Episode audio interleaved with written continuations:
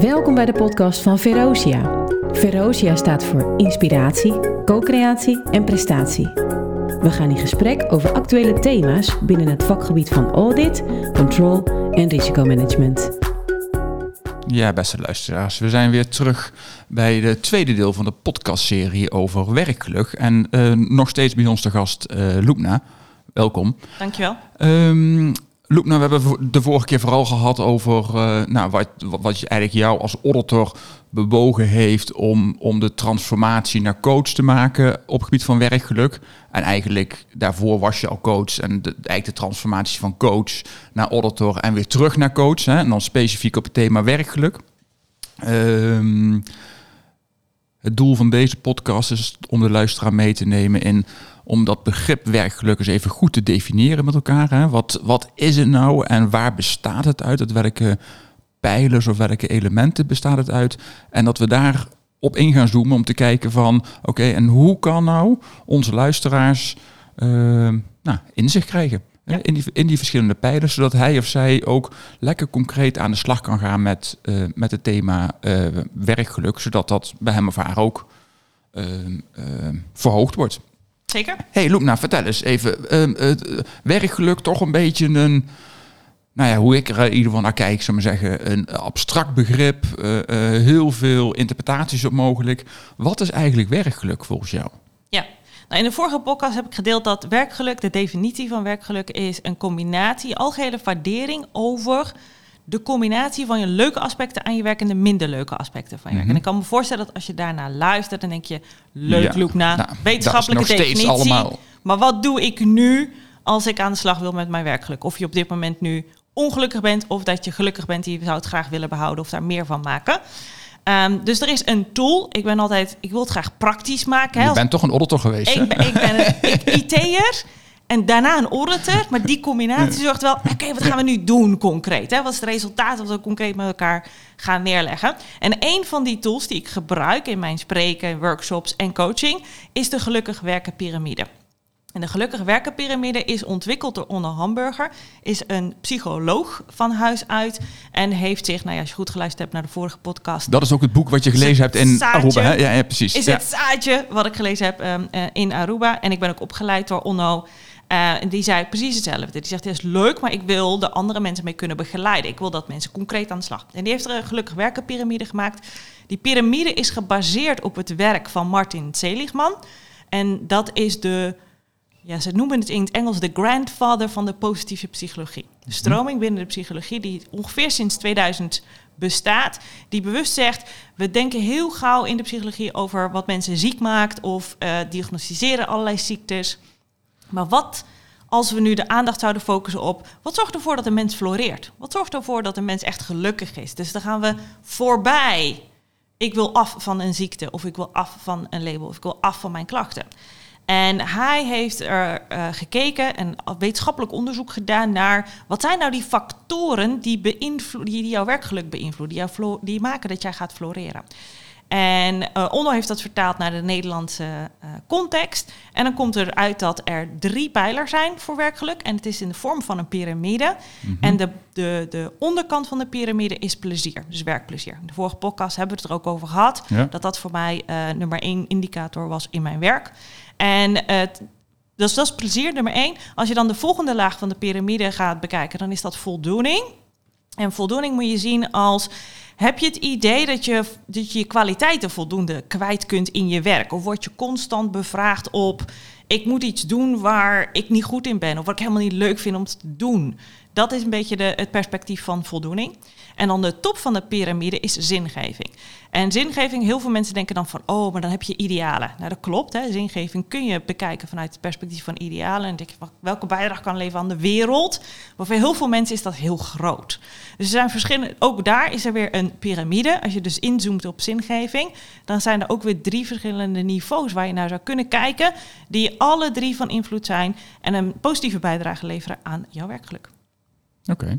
Ik, ik krijg een beetje de associatie, hè? misschien is dat helemaal geen juiste as associatie, hè? maar als we de koppeling ook naar het auditvak maken, um, waardeer het auditen.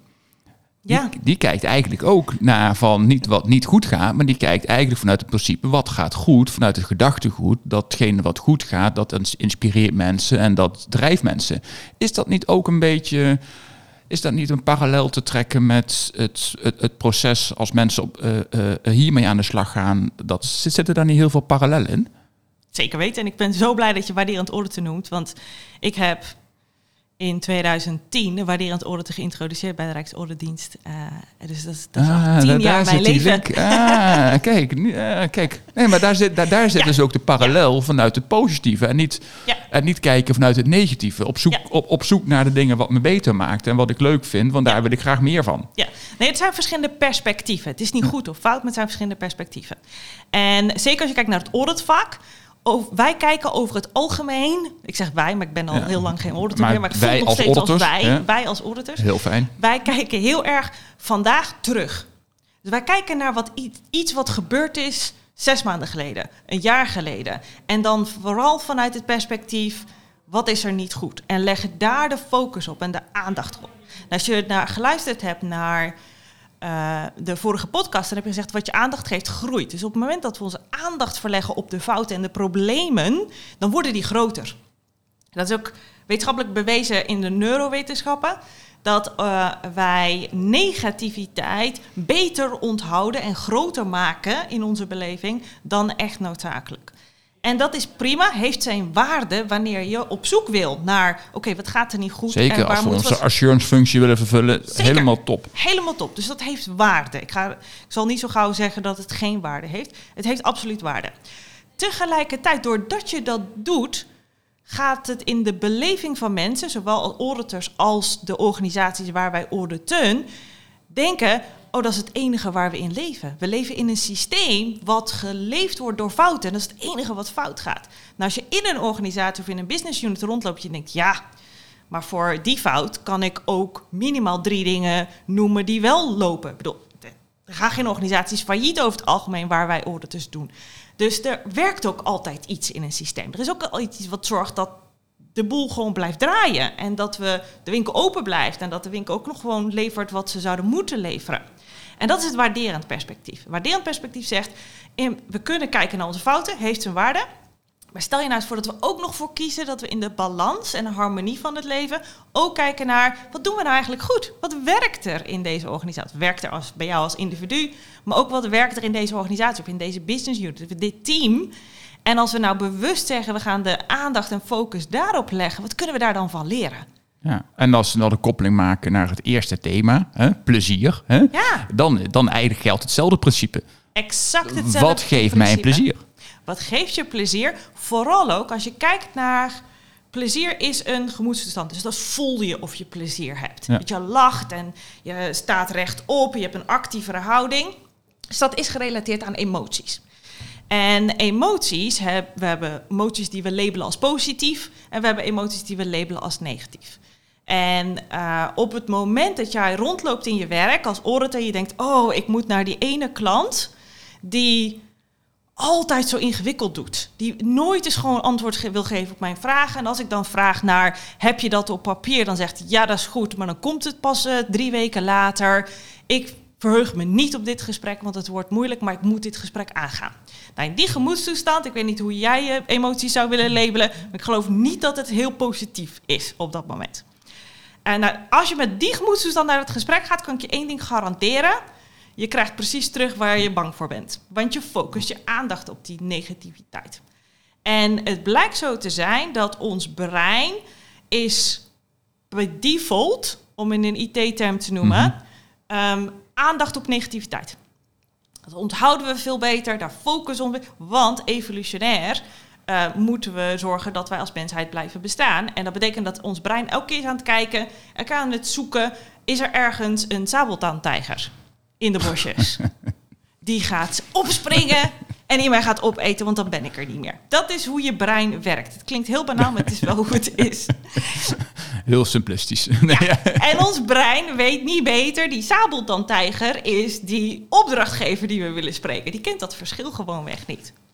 Ja, dus dat, die, is, die is helder. Hè? En als we nou naar die eerste pijler uh, nog even inzoomen, hè, dan gaat het, over, het gaat het over het plezier hebben in, in, in het werk.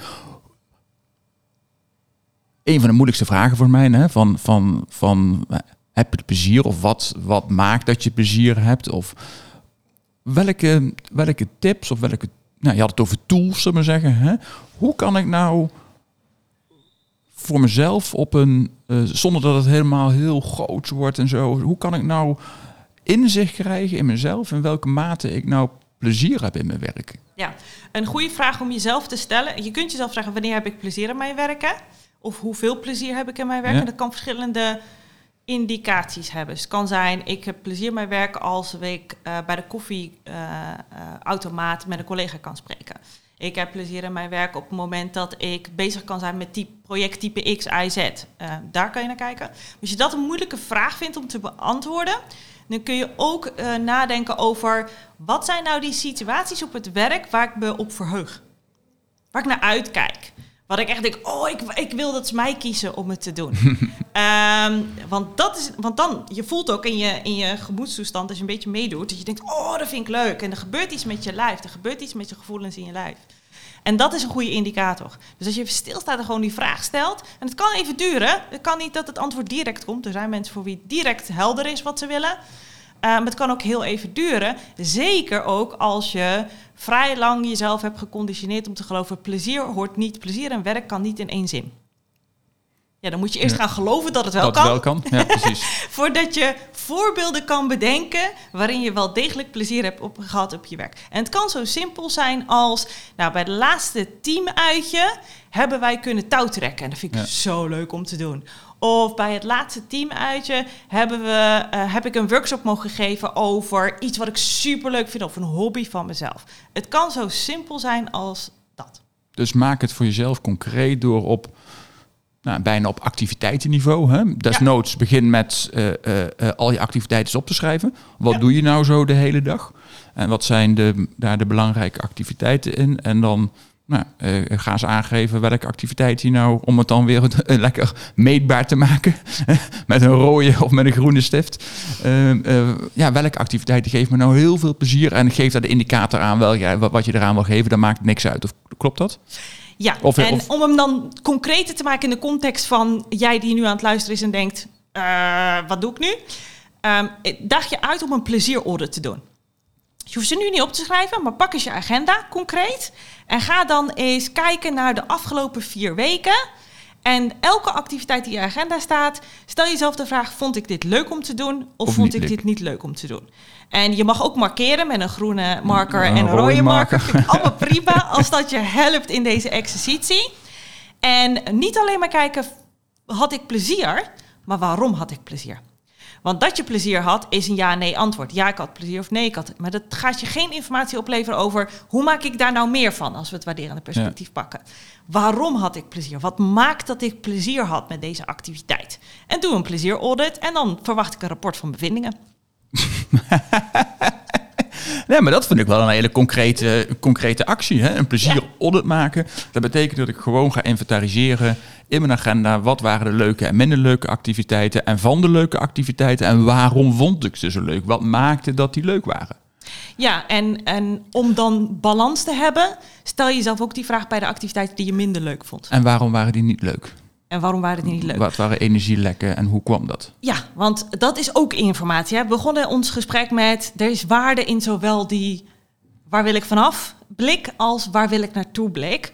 En als je een, een, een holistische blik wil hebben op je plezier op je werk... dan zou ik zeggen, kijk dan naar beide. Kijk niet alleen maar naar die positieve. Wat maakt nou dat ik plezier heb met mijn werk? Wat maakt ook dat dat ongelukkige momenten... Het is net zo waardevol als weten... En nu, en nu zijn er vast onderzoeken of iets, hè, wat, uh, om dat dan toch weer even uh, toetsbaar te maken, hè, want je koppelt dan een auditor, dat vind ik wel grappig. Hè, van wanneer, als ik 100 activiteiten heb gehad, uh, is er, en, en ik heb 50% vind ik, nou, word ik heel erg blij van, om, om, om reden X, Y, en 50% word ik helemaal niet blij van, om nou, andere redenen. Uh, is dat dan een beetje oké? Okay? Ik snap dat dat individueel afhankelijk is, maar zit daar. wanneer moet ik me echt zorgen maken? Dit is het verschil als je in gesprek gaat met een auditor, want die wil norm weten. Er is geen norm. Nee, dat, dat ik snap dat er geen norm is, zullen zeggen, hè, hierover. Hè. Zo bedoel ik het ook niet. Maar is, is er iets, zullen zeggen, een soort onderzoek geweest, indicator geweest, dat je denkt van, oké, okay, wacht even, als we uit, uit alle uh, coachgesprekken die ik heb gehad, ze maar zeggen, die waren een link lag met werkgeluk. nou, was toch wel dat als we zo'n oefeningetje deden, hè, dan, dan ja, als, de, als, als toch wel het boven de 50% niet leuk zat, dan waren mensen toch wel, nou ja, dan, dan, dan hadden we wel echt iets te doen. Nee, en dat heeft twee redenen. Eén is, het is subjectief. Dat wat ik leuk vind om te doen, is niet zo weer zozeer wat andere mensen leuk vinden om te doen. Uh, en dan specifiek in de context van werk. Dus dat maakt het lastiger om te zeggen, wat is nou de verhouding? Hè? Hoe, hoe ziet die balans ik, er nou Ik snap uit? dat het niet absoluut is. Hè? Dat is dat, ik snap dat dat heel erg persoonlijk is. Maar als ik hem even doortrek, zeg maar zeggen, naar... Uh, uh, we hebben het nu over de werkgeluk van de werknemer. Hè? Ik, als we de vertaling maken naar de werkgever... Hè, dan weet ik ieder vanuit ervaring dat uh, het aan de werkgever gelegen moet zijn dat de medewerkers werkgeluk hebben. Want hoe meer werkgeluk, hoe leuker ze de activiteiten vinden. Dat heeft alles met duurzaam zetbaarheid te maken. En al, nou even, dat, dat is nog een breder thema eventjes. Hè. Um, um, ja, hoe, hoe, hoe, hoe, ja, hoe, hoe productiever mensen zijn, hoe, hoe met meer plezier, letterlijk meer plezier ze naar hun werk gaan. dus ik, ik kan me best voorstellen, ik weet niet of het er is, maar daarom, ik snap dat het niet absoluut is, hè, want het is per individu afhankelijk. Maar als je zo'n analyse maakt, dan ja, Snap je een beetje wat is dat? Snap je een beetje waar ik, naartoe wil? Omdat het, omdat het belang niet alleen. Ik kan me best voorstellen dat een, een medewerker, hè, stel je voor, ik zou die analyse voor mezelf nu gaan maken. En ik zit op 75% van de taken die ik nu doe, vind ik eigenlijk niet leuk. Om reden X en Y. Maar er zitten allerlei andere factoren bij, als over uh, financiën of, of uh, status of weet ik veel wat. Waardoor ik dat toch eigenlijk blijf accepteren. Maar, maar, maar in de loop der jaren met een steeds zagrijniger gezicht naar mijn werk kom. Ja en en uh, dat is voor mij niet leuk, want ergens, nou, voor mij komt, zijn dat signalen waardoor je uiteindelijk, maar goed, jij bent de expert, en naar een burn-out of zo toe kan gaan werken of wat dan ook. Ik weet niet of dat helemaal goed zeg, maar. Ja. Um, uh, en daar heeft een werkgever ook last van. Ja. Uiteraard last van, los van de werknemer, maar de werkgever ook. Hè? Ja. Dus, ja. Dus, dus, dus ergens, dus ik ben op zoek naar van iets van, zonder dat dat zwart-wit of rood-groen of. of ja snap, ik, snap, ik snap wat je, waar je naartoe wil. Um, het is er niet op het niveau van plezier. Je kunt wel, als je kijkt naar het bredere niveau van werkgeluk, dan is er onderzoek gedaan, aan, inmiddels al een aantal jaren terug, over uh, wat is de invloed van omstandigheden, want dat is waar een werkgever invloed op heeft. Mm -hmm. Wat is de invloed van jouw eigen keuzes en je eigen gedrag op je werkgeluk? En wat is de invloed van je DNA, je genetische uh, dispositie, zou ik maar zeggen. En daaruit blijkt dat als uh, je mensen zou vragen... wat denk je dat de grootste vorm van invloed heeft... dan denken heel veel mensen omstandigheden. Dus we zeggen kijken heel erg naar... de werkgever moet dit en dit, dit voor mij ja, regelen. Dat ligt buiten mijn invloedssfeer. Buiten, buiten ja. mijn... Het moet zo, en dan, dan, heb ik, uh, dan ben ik gelukkig. Als dat gebeurt, dan ben ik gelukkig. Nou, die als-dan vergelijking is een afhankelijke vergelijking. Want stel nou dat de werkgever dat niet doet. Stel nou dat je een manager hebt die niet in staat is om dat voor jou te organiseren, dan zet je jezelf op om altijd ongelukkig te zijn. Dat is een beetje jammer. Uh, dus er is onderzoek gedaan naar wat blijkt dat nou. En er zijn, uh, als je kijkt naar die drie aspecten, je DNA, je omstandigheden en je eigen keuzes en gedrag. Als je dan kijkt naar het verschil tussen twee mensen en dan het verschil in geluk tussen twee mensen, mm -hmm. dan blijkt dat er maar de invloed op van omstandigheden op dat verschil is maar 10%. We leggen heel veel aandacht op omstandigheden. Mijn ja. werkgever moet maar zorgen dat. Maar het effect op jouw werkgeluk, als je het verschil twee mensen uh, vergelijkt, dan is dat maar 10%. Je genetica is 50%. Dus ja, je wordt geboren met een bepaald geluksniveau, een baseline van een geluksniveau. Het goede nieuws is... 40%. 40% is eigen keuzes, Eigen regie. Eigen regie. Ja. Is eigen keuzes, eigen gedrag. Dus in mijn werk heb ik het liever met wat kan jij doen ondanks de omstandigheden. En hoe kun je ondanks de omstandigheden toch nog plezier hebben in je werk? En wat, hoe ziet het dan uit? Kijk, ja, als je iemand hebt die zegt, ja, maar ik heb een hypotheek en ik heb een gezin en ja, ik vind mijn werk nu niet leuk. Ik heb nu iemand eh, met wie ik eh, in gesprek ben, die zegt: Ja, ik vind mijn werk gewoon niet leuk, maar op dit moment zorgt het ervoor dat de, dat de rekeningen kunnen worden betaald. En heb ik geen andere eh, eh, mogelijkheden om daar veranderingen aan te brengen op korte termijn. Nou, dat is prima. Als je dat van jezelf, als je die helderheid bij jezelf hebt, dan is dat helemaal goed. Dan kun je managen dat het feit dat je je werk niet leuk vindt. Maar dan weet je ook waarom je je werk niet leuk vindt. Als dat te lang duurt, dan is de reden ik moet mijn rekeningen betalen, is niet meer zwaar genoeg om je te beschermen voor overspannenheid. Om je te beschermen tegen de negatieve gevolgen van die keuze. Dus er komt een range in tijd waarin dat omslaat naar, ja, je weet dat je rek, maar je gaat meer, god ja ik, ja, ik moet mijn rekeningen betalen. Dus je gaat met een minder plezierig hoofd naar je werk. En dat heeft impact op je eigen gemoedstoestand, maar dat heeft ook impact op de gemoedstoestand van je collega's, van je managers, van de mensen met wie jij in. in... Dus uiteindelijk kom je in een soort self-fulfilling prophecy terecht. Uh, je weet dat je je werk moet uh, behouden vanwege de rekeningen, maar je vindt het niet leuk. En dat laat je ook zien. En omdat je het laat zien, is je performance niet zo goed, ben je minder productief. En dat leidt ertoe dat je manager stevige gesprekken met je gaat voeren, waardoor je nog minder plezier en geluk hebt. Ja. Dat je ga, uiteindelijk ga je toe naar een situatie creëren. Ik moet hier weg. Alleen dan vanuit een negatieve connotatie. Want je gaat jezelf zo moeilijk maken. Je gaat niet ergens naartoe, maar je gaat, je, je gaat ergens weg. Flink ja. vanaf en dan ook nog eens vanuit de negativiteit. Dus hij is er voor uh, werkgeluk wel, voor werkplezier niet. Althans, niet helemaal. Dat is niet helemaal waar wat ik zeg. Er is wel degelijk een ratio tussen uh, hoeveel positieve emoties hebben we nu nodig, of positieve ervaringen hebben we nodig om een negatieve ervaringen te neutraliseren. Interessant. Misschien nog wel interessant, ja, hè? Voor plezier ja. specifiek. Hij schiet net in mijn, uh, in mijn brein. Als je, uh, want dat is interessant, als we weten dat we een negativity bias hebben, dus mm -hmm. we zijn liever negatief bezig en onthouden veel meer negatieve ervaringen.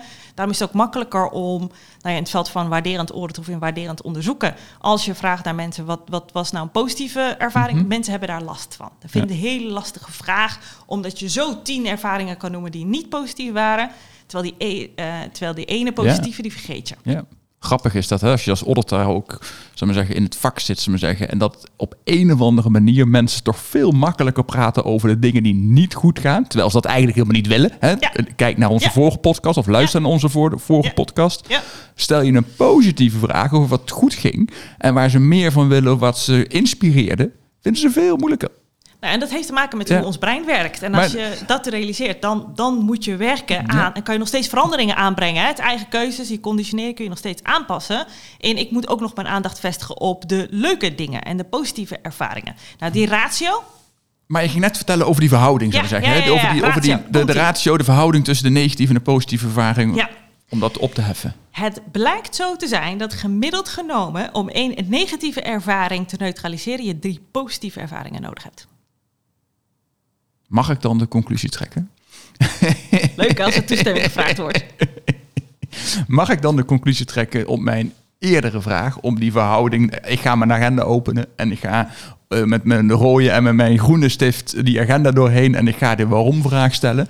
Waarbij ik even dat ik dat ik dat eigenlijk um, uh, twee derde uh, groen moet zijn en een derde rood moet zijn, wil ik dat een beetje in balans kunnen brengen met, met mezelf.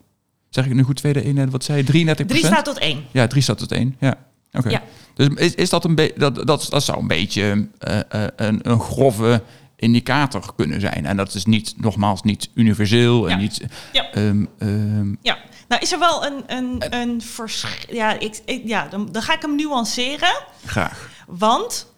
3 staat tot 1 is om het te neutraliseren. Dus ja, dan zit ik op 0. Nee, okay. Dan zit ik op 0. Dus moet nog, nog verhoudingsgewijs...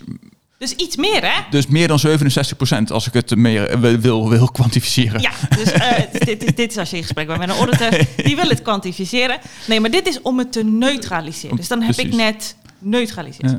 Dus dat is één. Maar dit is één negatieve ervaring heeft drie positieve ervaringen nodig om het te neutraliseren. Dus als je... Oh, dan zit het eigenlijk op 75 procent in plaats van 67. Ik dacht dat het 1 op 3, maar het is 1 op 4. Ja, dus ja, ja, ja neutraliseren. Ja.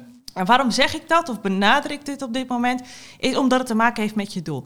Als je een voorkeur hebt voor ik wil weg van. Er zijn mensen in de wereld die hebben een voorkeur voor ik wil weg van. Dan ben je geïnteresseerd, dus ik wil het alleen maar neutraliseren. Dan ben ik gelukkig. Ja. Dat is voor mij de, de stand Meer dan dat hoeft voor mij niet. Als je meer types bent zoals jij en ik, die denken: neutraliseren is niet genoeg. Ik wil floreren. Ik wil aan de Ja. andere kant van de. Dan heb je natuurlijk veel meer nodig. Dat is één. Nummer twee is één negatieve ervaring. Ik weet niet hoeveel negatieve ervaringen je gemiddeld genomen op een dag hebt, maar dat kunnen er best wel wat zijn, gegeven de context. Als je midden in een organisatie zit, dan heb je aardig wat negatieve momentjes op een dag. Ja. Want er is onzekerheid. Dus als je dan gaat nadenken, en dan is de kwantificeerroute is dan heel erg ingewikkeld. Hè? Want dan denk je, oh jeetje, ik heb er tien op een dag. Wow, dat betekent dat ik gewoon 40, 50, 60, 70 positieve ervaringen nodig heb voor die ene dag om te kunnen floreren. Dat is bijna een onmogelijke opgave. In die onzekerheidsfase. Ja, dus het is heel erg contextafhankelijk. En zo. Enorm Nee, ja, contextafhankelijk. ik, En je mag het van mij kwantificeren als dat je helpt. Je brein is heel blij met kwantificeren. Maar kijk er dan wel met een korreltje Met een zout naar. nuance. Want je gaat jezelf vastzetten in die momenten. Ja, en de rode draad die ik eruit haal, Loepna, is dat het eh, dat als je die vraag stelt, dat, je die, dat die vraag echt over jou moet gaan. Dat het over binnen jouw invloedssfeer zit. Ja. Eh, waar je, zo- zodat je even die 40% over eh 50% is even aangeboren. Hè, 10% zit in de, in de externe context en 40% zit, zit waar je zelf Eigen regie- eigen regie op kan hebben. Ja. En dat creëer je door het over de, door de vraag ook oprecht aan jezelf te stellen binnen Ja. je eigen invloedssfeer. Ja, en dan echt kijken eh, op momenten, nou, ik heb plezier als die collega dat en dat doet, dan zit je weer in Ja, omstandigheden. precies. Dan Dus ben ik hem naar buiten aan het managen. Dan Dan ben ben je ik hem van, van me af aan het managen. Het gaat erover wat ik dan Ik. heb gedaan om om te gaan met die collega. En wat ik daarin leuk vond of niet leuk vond. Ja, dus ehm, je hebt een vervelende collega op de werkvloer. En in plaats van dat je elke keer denkt: oh nee, ik hoop niet dat hij of zij mij gezien heeft. Dat je denkt: nee, ik ga wel het gesprek aangaan, maar wat kan ik doen zodat ik niet negatief beïnvloed Ja. word door die collega? Dus het is, het is lastig hè, voor heel veel Ja, mensen, ja. want de neiging is om het van je af te managen, omdat we denken dat omstandigheden zo'n enorm invloed hebben. Maar dat is niet zo. Je hebt zelf absolute regie. Nogmaals, ik heb bijna, wat is het, 15 jaar gewerkt als ambtenaar. Nou, de gemiddelde Nederlander die, die denkt bij ambtenaren aan iets wat niet heel erg leuk is. Nou, niet generaliseren nu, hè? Ik, ze- ik zei in de vorige podcast, ik ga generaliseren voor het doel van ons gesprek. Daar bedoel ik niks mee. Ik heb er 15 jaar rondgelopen. Ik vind het prachtig. En er is enorm veel verschil tussen ambtenaren. Net zo goed als dat er verschil is tussen risk professionals. Verschil tussen auditors. Niet iedereen is hetzelfde. En godzijdank is niet iedereen hetzelfde. Gelukkig maar inderdaad. Ehm dan ben ik kwijt wat ik wilde zeggen. Dat zal je net zien. Nou, het ging over, het, ging over eh, het gedeelte waar je, waar je invloed Ja, eh, eh, op kunt Ja. hebben. Even die 40 procent, Ja. maar zeggen. Dat je die focus moet hebben op, ik heb hem op- weer. op je eigen. Hè? Ja, dus in die periode, als, zelfs met iedereen die denkt ambtenaren zijn niet leuk, ambtenaren zijn niet gezellig. In die periode, ik heb bijna 15 jaar daar gewerkt. En ik heb er absoluut met plezier gewerkt. Dus er is veel meer dat wij zelf kunnen doen en eh, waar we invloed op hebben, dan dat we misschien op dit moment denken. En aan de slag gaan met dit thema is een hele bewuste keuze. Ik wil radicaal, transparant en eerlijk zijn over ik. Nou, daar vind ik eh, dat een hele mooie afsluiter voor deze eh, tweede podcast, wat gaat over werkgeluk. Eh dankjewel, Loepna. Gedaan. Ehm, en, ik, eh, en ik kijk er naar uit om, eh, om zometeen de derde podcast met je te gaan opnemen. En die gaat over voldoening. Dankjewel.